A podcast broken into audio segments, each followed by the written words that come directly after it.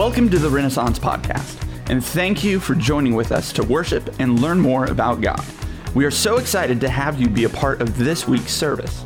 For more podcasts and services from past weeks, or to join us online on Sunday mornings, check out the Church at Home page at rendicator.org. Now, enjoy the message.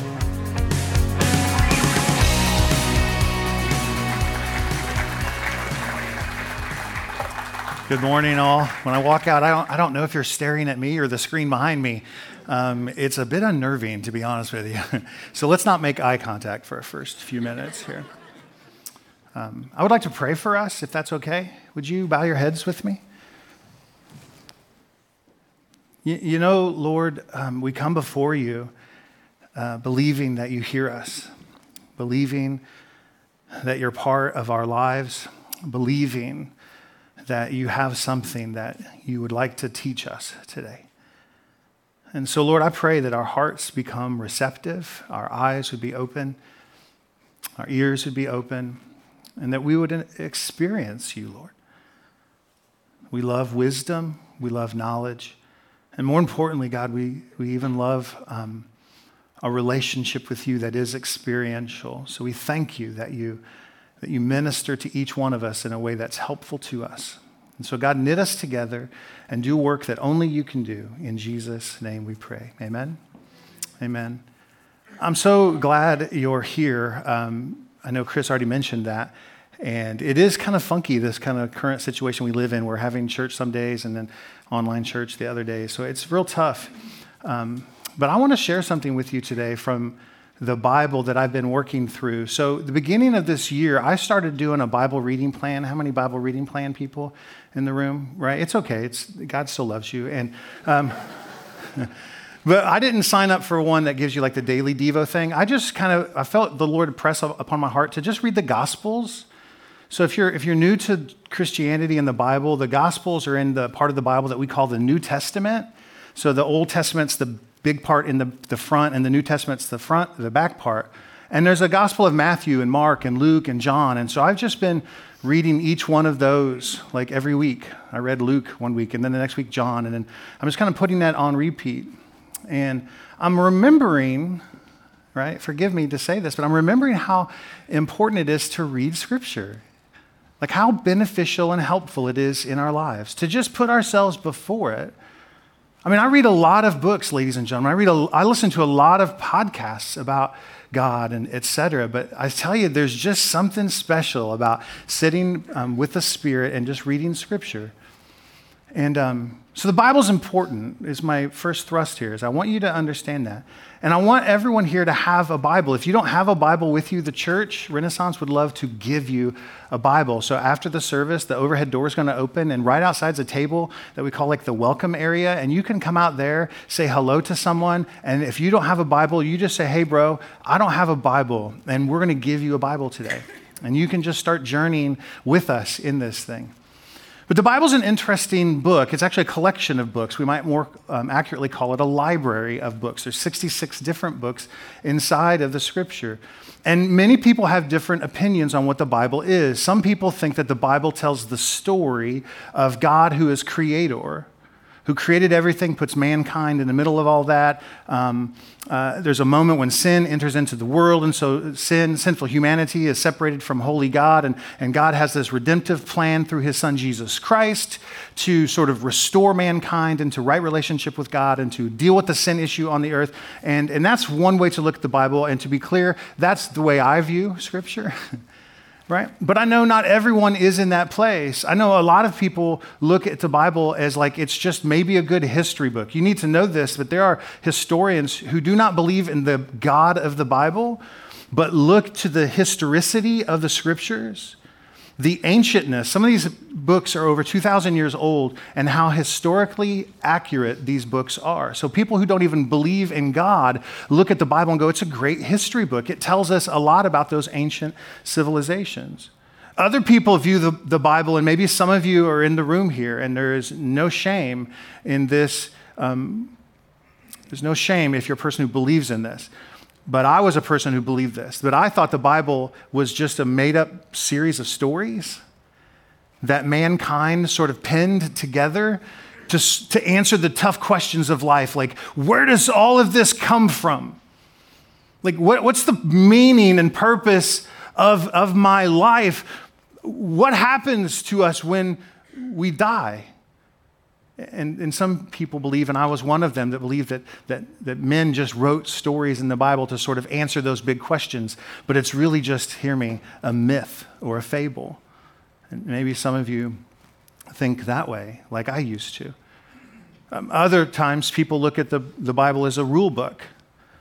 How many people who would think it's a rule book? And you know, you wouldn't be too far off to think that because the Bible is feel, filled with a ton of commands, a ton of rules. In the Old Testament alone, uh, scholars count over 613 commandments from God right? In the New Testament, I think there's another thousand or so, depending on how you count all of them. But there are a lot of commandments in the Bible. A lot of them are thou shalt, or do these things. God tells his people to make sure they do certain things to remember him and for whatever other reason. And there's a lot of thou shalt nots, and these are the ones we seem to focus on, right? Don't do this, don't do that. And we look at scripture, and all of a sudden it becomes to us a rule book of sorts. And that's understandable. If you don't know all the 613 commands in the Old Testament, and raise your hand if you do, I sure, certainly don't, um, but you've probably heard of the top 10, the Decalogue, or the 10 commandments written in stone by God's own finger given to Moses. And some of them go like this uh, that you shall have no other gods before me. This is the command of God. Don't worship anyone else but me. Don't steal. Thank you. Right? Don't murder. Double thank you. right? Don't lie about other people in court. I mean, all of these things, it's like this moral understanding of how God wants us to live. But the laws go beyond just morality and ethics. They, they go into relationships with one another. There are commands about what type of food a person can eat and not eat, days of rest and not rest, and how to have relationships with one another, how to keep uh, um, friendships with other people, all of these things. There's even rules about farming in the Bible. Amen. I guess farming. Here's one. I want you to look at this one. This is one of my favorite ones. I just randomly pulled this one up Exodus 23, verse 5. Here's a commandment from God. It says this If you see the donkey of one who hates you lying down under its own burden, you shall refrain from leaving him with it. You shall rescue it with him. So here's a command from God. It says, If you got a hater, right, that, that he don't like you, you don't like him, it don't matter. It's probably his political views. We don't care. We don't know why, but you don't like him. And you see he's loaded his donkey with too much stuff, and the donkey just says, eh, I quit, and sits down on the side of the road. When you walk by, the Lord commands his people to stop and help him with that donkey. Isn't this crazy?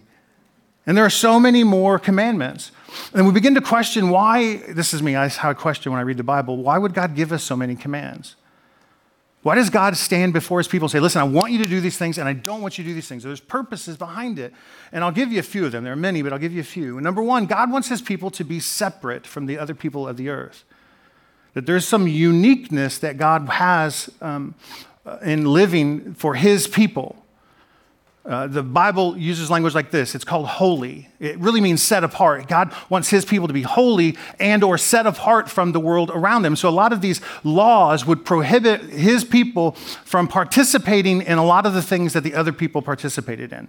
A lot of the dietary laws look like this. We don't eat pork. We don't, they didn't. I do. Thank you very much. right? I'm just saying, bacon, really. And but there's all kinds of commandments there to, so God's people would be separate from everyone else. He wanted his people to be unique in the culture around them. There's also a restorative principle in a lot of the commands that um, Israel did not live in a bubble, you know, unto her own. She lived in a world with a bunch of other nations, and many of the other nations who did not worship God were quite barbaric. To be fair, Israel could be quite barbaric at points too. But God would sometimes put commands in the, in, the, in the Bible, the scriptures for them, so that they wouldn't be as bad as the other people. Let me give you this. The commands can be restorative for this reason right here is that um, after the fall in the, the Garden of Eden, when sin entered into the world, the world got quite evil. And so there's a commandment that God gives his people in the Old Testament that says something like this an eye for an eye, a tooth for a tooth. Have you heard of this? A hand for a hand, a foot for a foot. It, it speaks of uh, retribution in justice. Something like this if someone were to come to you and steal maybe six of your sheep, and you find the person who stole the sheep from you, you can take six sheep back from him. It's equal. The punishment should equal the crime eye for an eye, tooth for a tooth. And this is how God wanted his people to live. But many of the people around Israel did not live like this. In some of the other nations, if you stole six of their sheep, they would come and murder your wife. They would set fire to your house. They would harm your family. And God was putting commands, are you hearing this? In a restorative process to, to bring this evil and broken world back to his Edenic ideal, back to the beginning before sin overtook the world. Do you see this? So God is using his commands to temper his people. We're not going to be like them, and we want to live like we're supposed to live, like it used to be back in the garden. Okay, you following me here? And so we see that happen. And there's a lot of commands that God gave his people to remember some of the things that he had done. There's commandments in some feasts and festivals to not eat bread with yeast in it. Isn't that strange to us? Unless you know the story that God rescued his people out of Egypt, and when he pulled them out, he pulled them out quickly, and they didn't have time for their bread to rise. So, as a remembrance of what God did for them, he says, Now eat your bread on these certain days with no yeast in them. Remember how flat they were when I rescued you from Egypt? Remember that. And these are commands. So we see all of these commands that God is giving to his people for um, keeping them separate, uh, restorative, uh, journey back to Eden, and to remember some of the things that God had done. And there's more reasons we could go into, but I won't. But know this there's a lot of commandments. And not just are there commandments, but the Bible speaks clearly about um, God's desire for us to be obedient to these commands. In fact, there's a hermeneutic principle or a Bible study principle that says when something is mentioned in the Bible an awful lot, it's God's intention that we pay attention to it. And a simple Google search of obedience to God's commands will give hundreds and hundreds of verses of God speaking about obedience to the things that He says. Vodka, thank you. was, was my mic on? Sorry, it's water. because it's mentioned, because obedience is mentioned so much in Scripture, then we are just quick to say it's important. And I would say, I think important's too weak a word. I think it's imperative. I think it's paramount. I'll go one further. It's required. That obedience to the commands of God is required of us. There's no other way around it that God demands these things. But the problem with humanity is we have this sort of dance between disobedience and obedience, disobedience and obedience. We can start in the beginning of Scripture, Genesis 1 and 2. God creates everything that is good. He places Adam and Eve in the middle of this garden, and he says, Be fruitful and multiply. Gives them commands. Do these things. And all of the seed bearing plants that are before you, bush, tree, everything in front of you is for your food. You can eat anything you want. Be fruitful and multiply. Did I mention that? Just think that through. How fun is this? Right? Tend the garden, do everything. But there's one tree you cannot eat from. And he says, You cannot eat from the tree of the knowledge of good and evil. There's a commandment don't do this thing. And unfortunately, Adam and Eve were deceived by a deceiver and they disobeyed God. And in that d- disobedience, we learned that sin entered into the world and Adam and Eve were push- pushed east out of the garden and into another place in Eden. And not long, because sin entered into the world, death would soon follow. Turn a page or so, and you're in Cain and Abel's story, the two sons of Adam and Eve. Cain is disobedient to God, murders his brother Abel. God finds out about it and comes to Cain. Where's your brother? Knowing full well that Cain killed him. Because of this disobedience, God pushes Cain and Abel further out of Eden. Now they're out into the world altogether. Flip the page or two, evil is continuing to run in the minds of mankind. So much evil, in fact, God decides to hit the reset button. We call this the flood story with Noah, the greatest Bible story for your children at night you've ever heard, where God drowned everyone on the earth. right? But he tells Noah to build an ark, and Noah was obedient. You see the dance. When we're disobedient, God pushes people away. When there's obedience, the blessings seem to come. And so Noah's obedient to the things of God and saves some giraffes and some lions or whatever, and ultimately saves mankind. Maybe. Or, or does he? We don't know. Flip the page, one more page. Now we're in the story of Abraham.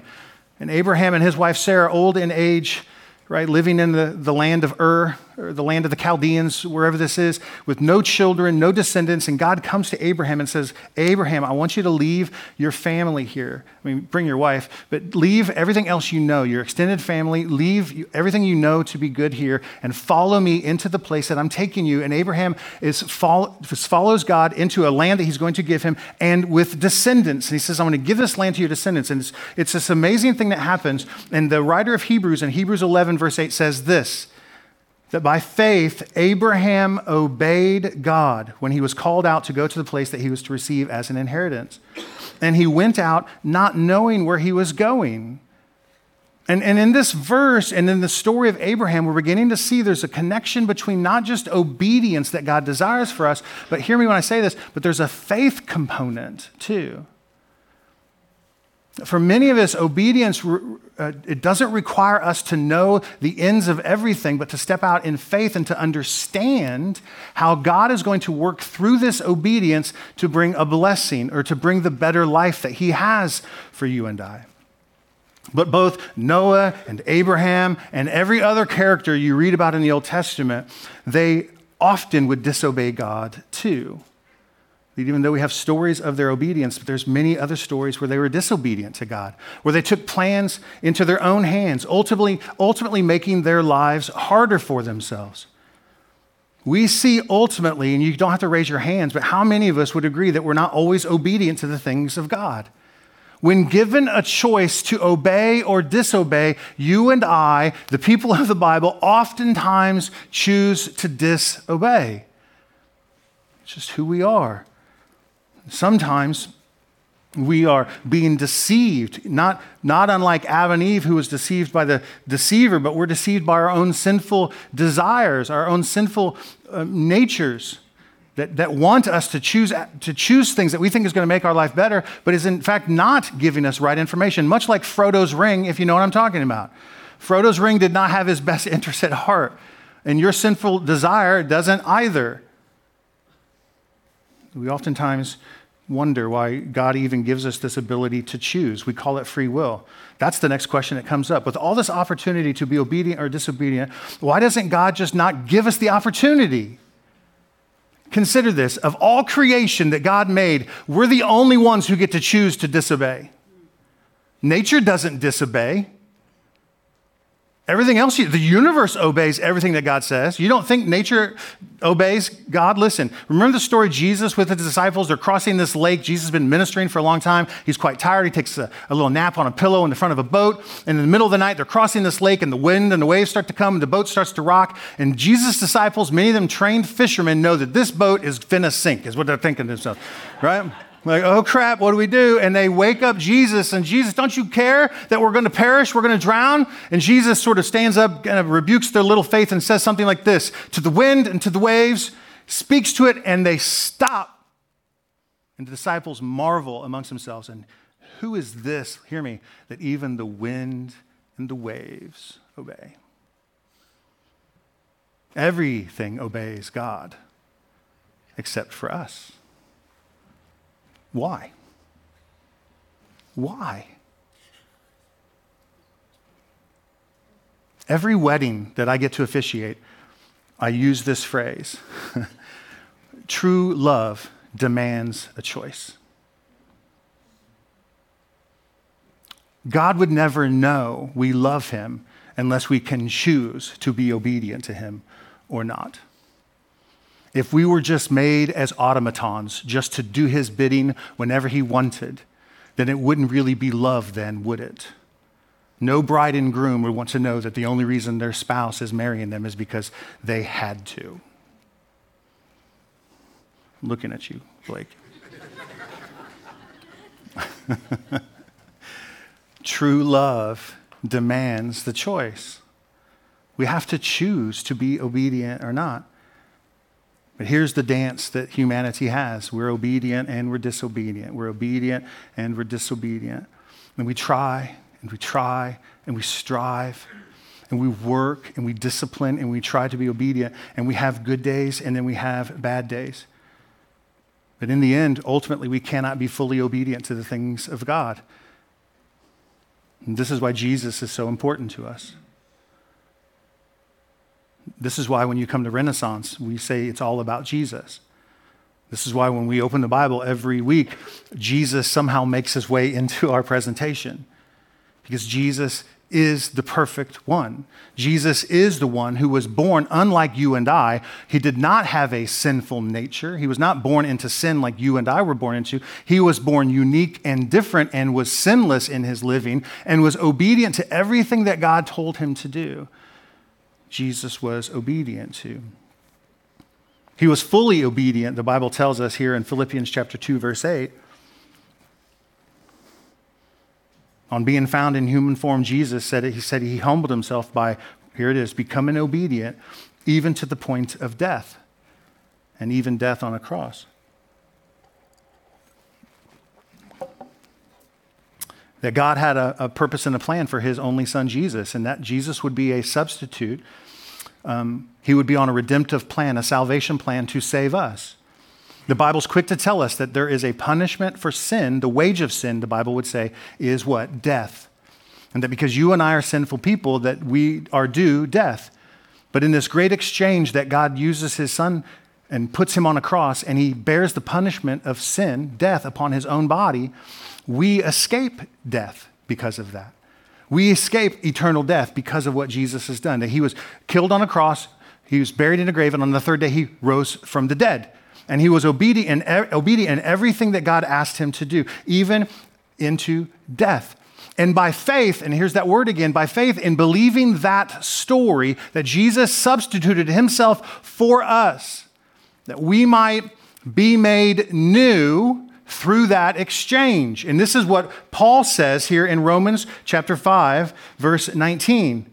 He says, For as one man's disobedience, this is Adam, through one man's disobedience, back in Genesis chapter 3, all, everyone was made a sinner. But through the other man's obedience, this is the last Adam or Jesus, if you will, through that person's obedience, the many will become righteous. In my mind, there's a much louder applause at this moment. or not. I have no idea where you guys are in this. But something miraculous happens. It's supernatural. It's beyond almost explanation for us. But in that faith, in believing that story, Jesus gives us his Holy Spirit. That Holy Spirit gives us a new heart, so to speak. It's a new motivation center for living. It's a new way to act in obedience to the things of God. The prophet Ezekiel, centuries before Jesus was born in a manger, proclaimed these words from God Himself in Ezekiel 36, verses 26 and 27. God says, I will give you a new heart and a new spirit, and I will put it within you. I'm going to remove from you this heart of stone from your flesh and give you a heart of flesh. Pause right here. He's going to take the stony, disobedient, unmoving, sinful heart away from us, give us a fleshy heart that now beats with the heartbeat of God Himself. And it's work, it's a surgery, it's a supernatural thing that God Himself does. And inside of us, we have this new heart. Next verse 27, it says this And as I put my new spirit within you, you I will cause you, watch this, to walk in my statutes. And you will be careful to obey my rules. We couldn't obey him before because we had a sinful nature. We couldn't fully be obedient to everything that God had for us. Hear me when I say this. In Christ Jesus, you and I can be and are going to be fully obedient to the things of God. As He leads us into this thing called abundant life, we now have the motivation center, the heart drive, the spirit power to do the very thing that God wants us to do.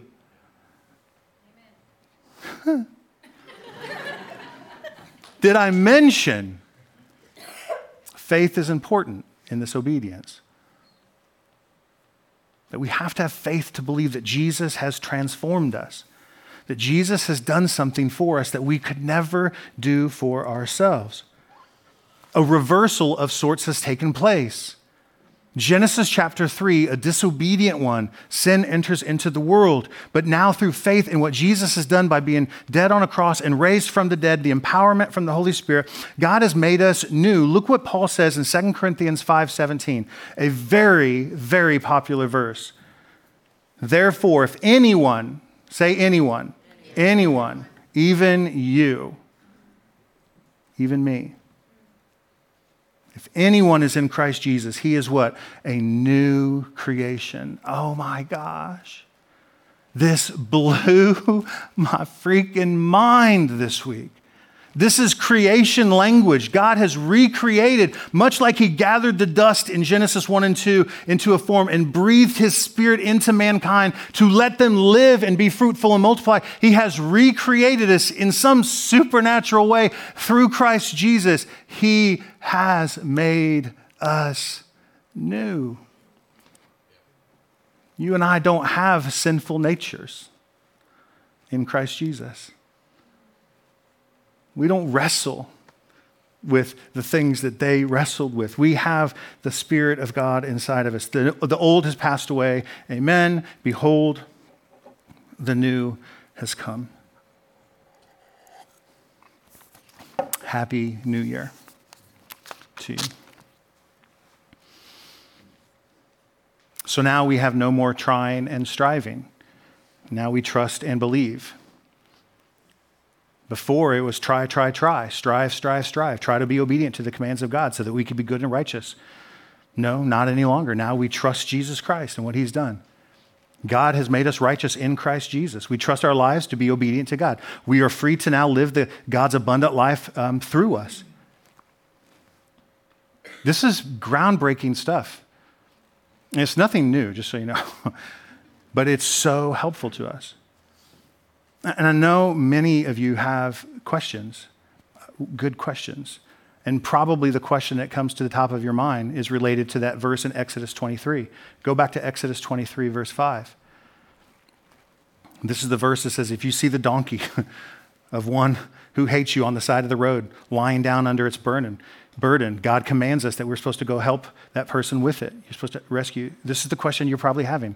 So, what about the donkey, Jeff?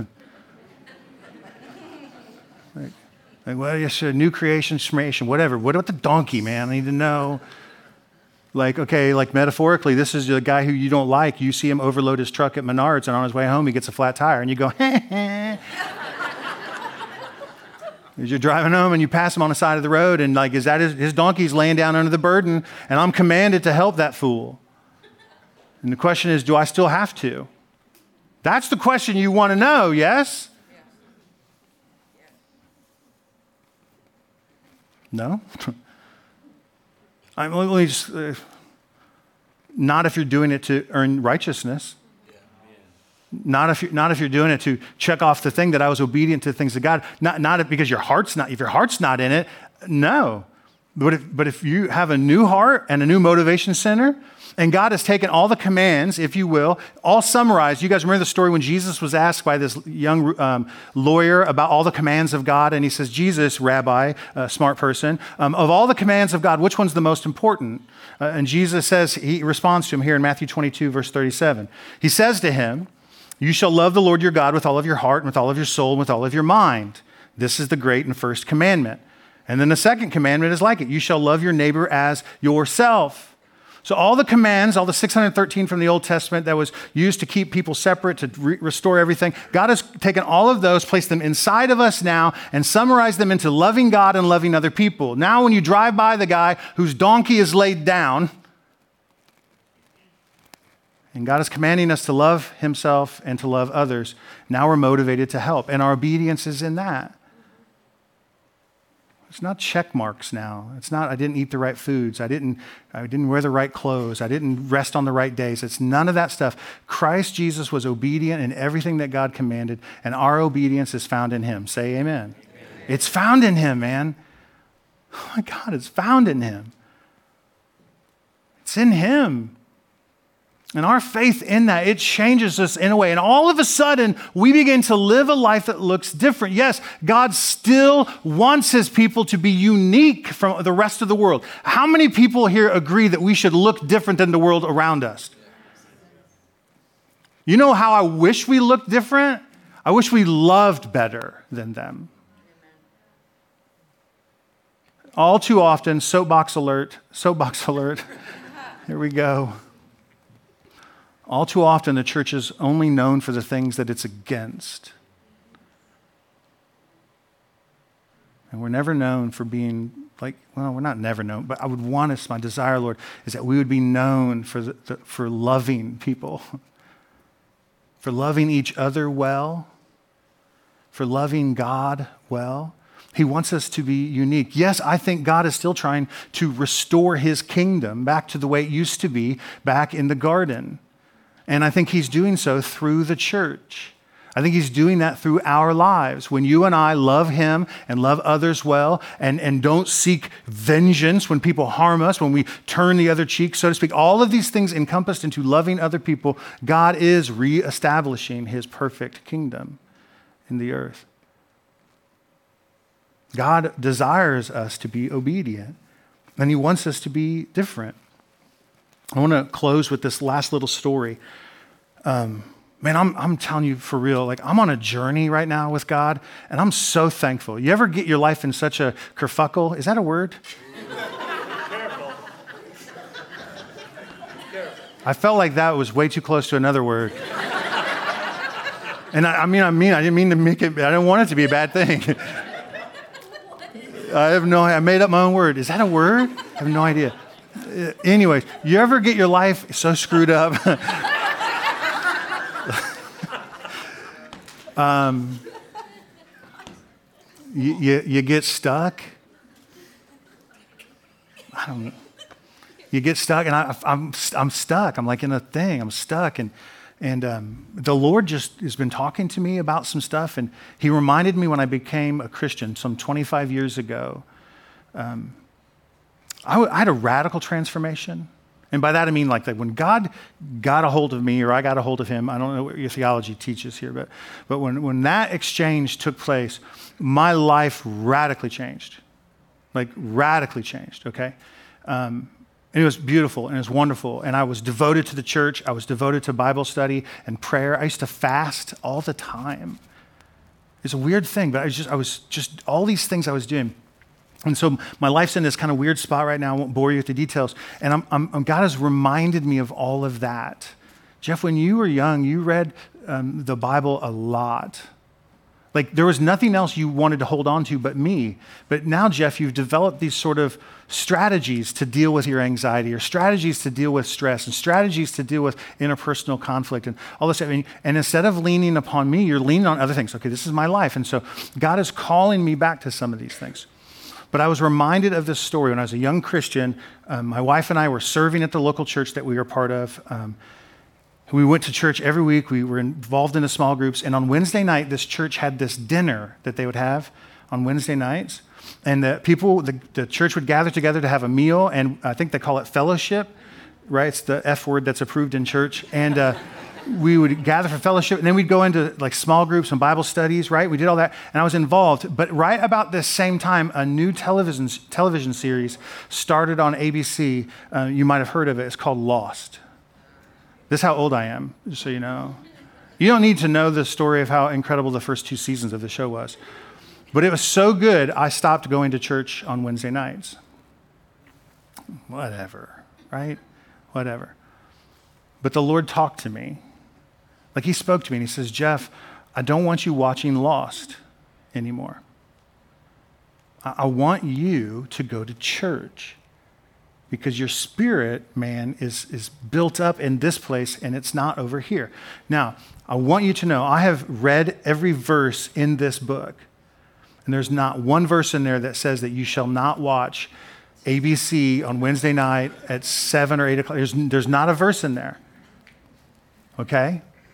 So my obedience was walking into the things that God had for me right? That he imprinted upon my heart and my desire to love him and to love others well. It required me to separate myself from some of those things. And so, in my obedience to God, right, not to the law, this is what I love about what God's done. The, the law, it's still like beneficial to us for sure, but it's no longer a taskmaster in our life. It's no longer do or die because Jesus has done and died for us that there's lots of good things that, the God would, that God would have for us in, found in the law. The Ten Commandments are still good. Please stop murdering. Stop serving other gods. All those things are still good for us. We're just, you see what I'm saying? But those things are now inside of us. So God speaks to us individually and asks us to be obedient to Him. And the things He's asking you to be obedient to might not look like the things He's asking you to be obedient to. It's as diverse as the people in this room. The Spirit knows you, loves you, and is leading you into obedience. And through faith in Jesus Christ, you have been made new. The sinful desires of your heart are no longer an issue because they've been removed. Now God's asking you to step into something. Hear me when I say this.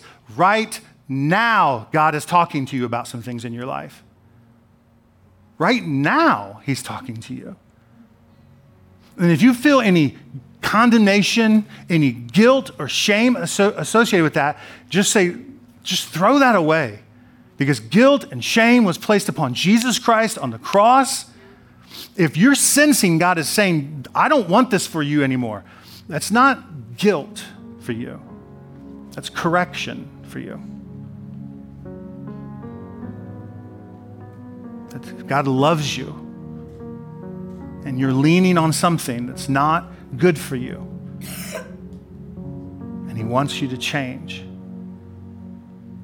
And He speaks to us. Is obedience to God still important? 100%. 110%. I'm convinced you will never get into the abundant life that God has for you without obedience. Walk in the things that He has for you. We are free from the oppressive yoke of trying harder, of feeling shame and guilt. That's what religion teaches. That's what reading the Bible as a rule book gives you shame and guilt. Jesus is the hero of Scripture, Jesus is the hero of our lives. we just have to give our faith to Jesus and give him room in our lives to rule and to lead, bring us into righteousness and obedience and the abundant life that He has for us. So I want to pray for us.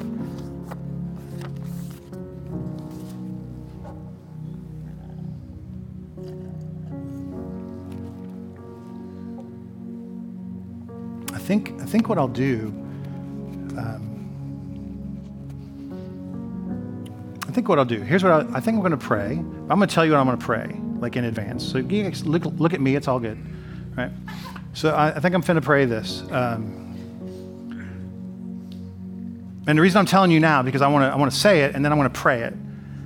And um, some of you might want to agree with some of the things that I said, but it's like I feel like if I don't tell you in advance, you're like, I don't know. So I think some of us in the room have, have no faith in Jesus Christ have no faith, that everything they know about Christianity was been rules. It's what grandma told me. You go to church because you're supposed to. You go to, you, you obey God because you're supposed to, all this stuff. And you don't have no idea of, hello? Everybody just went dark. Can we take the lights back one? Thank you, sir. Um, just hold it here for a second. Um, that you have no faith, you, have, you don't understand that concept, that you actually haven't received Christ as your Savior, that you are still working up your salvation. And okay, so I want to pray for that, that some people might lay that down and let Jesus be the Savior for them. Okay, so I'm going to pray for that. And I think there's another group of people who have Jesus as Savior, but have somehow got screwed up in your mind that somehow it's Jesus, like plus a bunch of this other stuff too. Like you still have to do all this other thing, and you've got a religiously sort of syncretism happening together, and it's it's harmful to you. It's um, it's causing many of you to live in this place of anxiety and worry. Like, am I really a Christian? Because I'm just like like you just can't seem to do good enough. And I want to pray for that, that, that God would, would remove that, or we'd repent from that and move closer into Jesus. So does that sound okay to you guys? All right, so we'll bow our heads now. I'm going to pray, and I'm not going to ask you to raise your hands or nothing, but if, if like one of these things resonates with you, just say in your heart, that's me, Lord, that's me, okay? So God, right now, I, I pray for, for those of us in the room who do not know what saving faith in Jesus looks like that we have tried it our own way for so long. We don't know what it's like to let God give the substitute for our, our, our, sin and, and to take the punishment of death upon himself. God, I'm that person who is tired of trying everything on my own, that I surrender my life to you, Jesus. That I want the promise of the Holy Spirit. I want the new heart that has um, God's commands written on them. I want my mind to be renewed, to be impressed upon my mind the ways of God. And if that's you in the room, you could just say, Yes, Lord, that's me. I don't, I'm tired of living this way. I accept Jesus as, as my Savior, as my Redeemer, so to speak, rescuing me out of that endless cycle of trying and trying and trying. And, and uh, others of us in the room are, are mixed. We, we have faith in Jesus Christ, but we've just added some things to it, Lord. We think that we have to do all this other stuff. And it's causing shame and guilt, and it's, it's, it's causing anxiety. Lord, we repent from that. We know Jesus has already made us righteous, but we just, for our own reasons, we've added stuff to it. It doesn't need to be in it. And so, God, we ask that, that you would um, uh, help us repent and to return to all the goodness that you have for us. We know, Lord, you want us to be obedient, and we know that through Christ Jesus we can be. that our lives have been transformed. Many times now, Lord, it's just more getting out of the way, so to speak, and just giving you the space. God, God, speak to me about the thing in my life that you want me to push aside so that you can have more of me. God, speak to me about the thing in my life that takes my devotion away. God, speak to me about the thing in my life that is a distraction to me. Holy Spirit, just speak to your people. And then Holy Spirit, give, give your people the power to change. Lord, we love you and we thank you. Amen. Amen. Thanks for joining with us today. We would love to pray for you and make a connection with you. So please check out the church at home page at rendicator.org. Here you can ask questions, request prayer, find past messages and podcasts, or support Renaissance through online giving. We can't wait to hear from you.